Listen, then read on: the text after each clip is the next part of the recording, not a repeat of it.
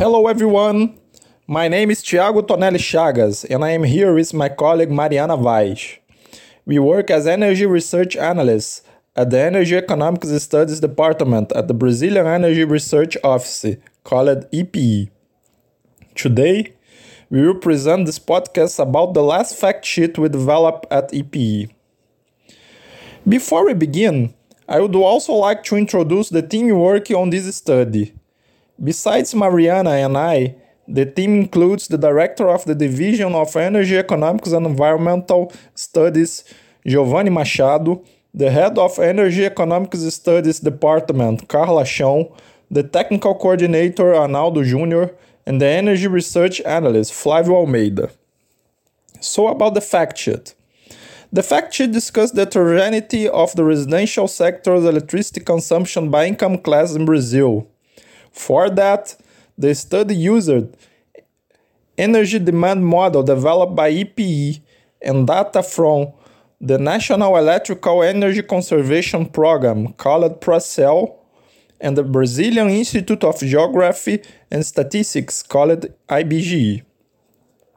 The fact sheet's results show the existence of a significant inequality in the access to electricity service by households of different income classes in Brazil. That means that the residential sector's electricity consumption distribution reflects the huge socioeconomic inequality of income distribution. This socioeconomic inequality has historically marked the country. To give you an idea, in 2019, the annual per capita electricity consumption had ranged from 371 kilowatt hours for the lowest income class which is equivalent to the per capita residential electricity consumption in Morocco, to more than 2,200 kilowatt hours for the highest income class, which is equivalent to the per capita residential electricity consumption in Japan. Therefore, we can conclude that the richest households, on average, consume around six times more electricity than the poorest households. That evidence the concentration of electricity consumption in higher income households. In 2019, households with an income of more than 5 Brazilian minimum wages accounted for around 42% of residential electricity demand. This percentile participation is almost double the participation of this group in the total amount of Brazilian households, which represents about 22% of national households. At the fact sheet, we, an- we also analyze some home appliance per capita electricity consumption by income class in 2019. It's interesting to note that the refrigerator has the highest average electricity consumption, and that, except for TV, the per capita electricity consumption by appliance tend to rise as households' income increases. Air conditioner was the equipment that showed the more heterogeneous electricity consumption by income classes. The annual per capita electricity consumption of the air conditioner varied from 15 kilowatt hours for the households of the lowest income class to more than 700 kilowatt hours for the households of the highest income class.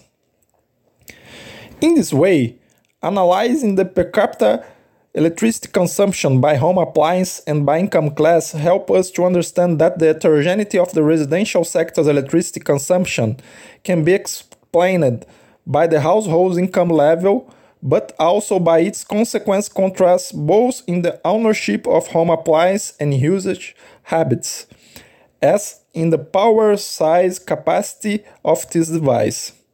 Therefore, we can say there is a potential demand for electricity service in the lower income class in Brazil, and that potential demand can be met in the coming years by improving the Brazilian households' socioeconomic conditions.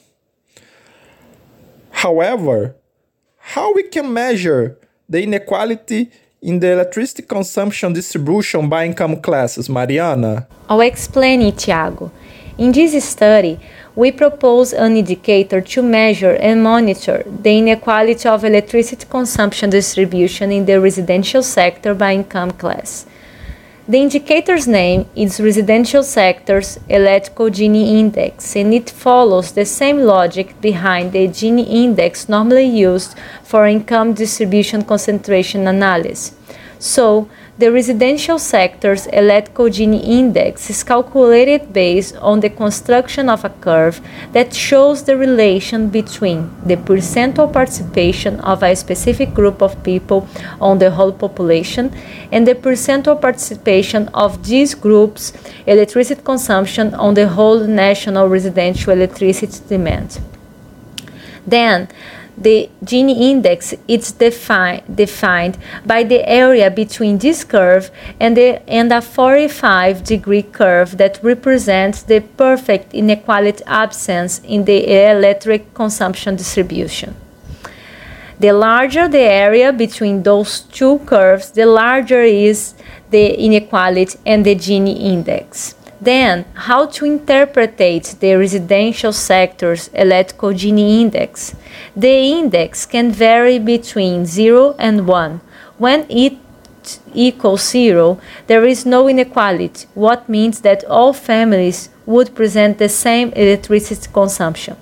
On the other hand, if the index is equal to 1, that means the maximum concentration, and one single family would be responsible for consuming all the country's electricity demand. We then calculated the residential sector's electrical Gini index for Brazil from 2005 and 2019.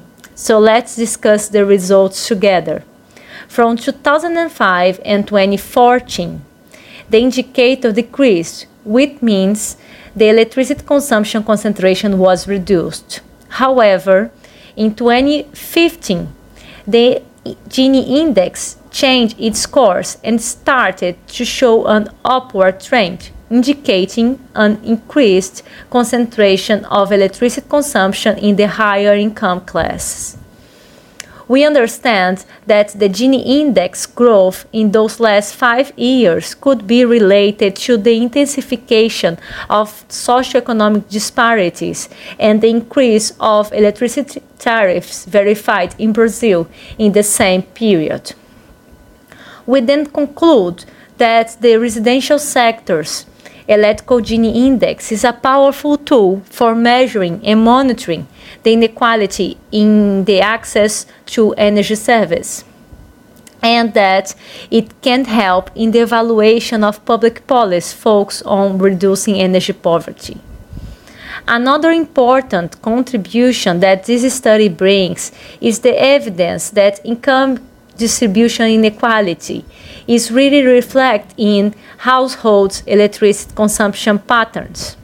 In this way, the socioeconomic restrictions experienced by lower income households lead to a restrained demand for energy service.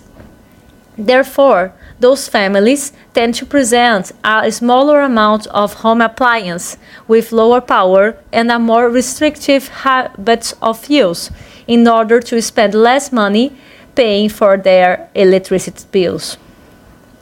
This evidence shows that energy access does not depend only on the extension and the connection to the grid. People can be connected to the grid, have access to electricity, and still have a suppressed demand for energy service because of their income constraints. That highlights the importance of existing public policy focused on improving access to energy service by lower income households. Finally, still regarding public policy recommendations, we call attention to the fact that understanding the heterogeneity of residential sectors, electricity consumption by income class, can help to design more effective and lower costly energy efficiency and subsidy policies. The same is valid for energy planning. Understanding the different electricity consumption patterns by income class improves the residential sector's energy demand forecasting models. These models enable more accurate energy demand projections in line with national sustainable development agenda. What is extremely important for energy planning in developing countries? Well that was it. So we hope you enjoyed this podcast based on the fact sheet residential electricity consumption by income class. The fact sheet is available on EPE's website, where you can also find the technical note with the methodology behind our residential sector's energy demand model. Finally, on our Spotify channel, it's possible to listen to further podcasts based on other studies developed by EPE. Thank you very much and see you soon.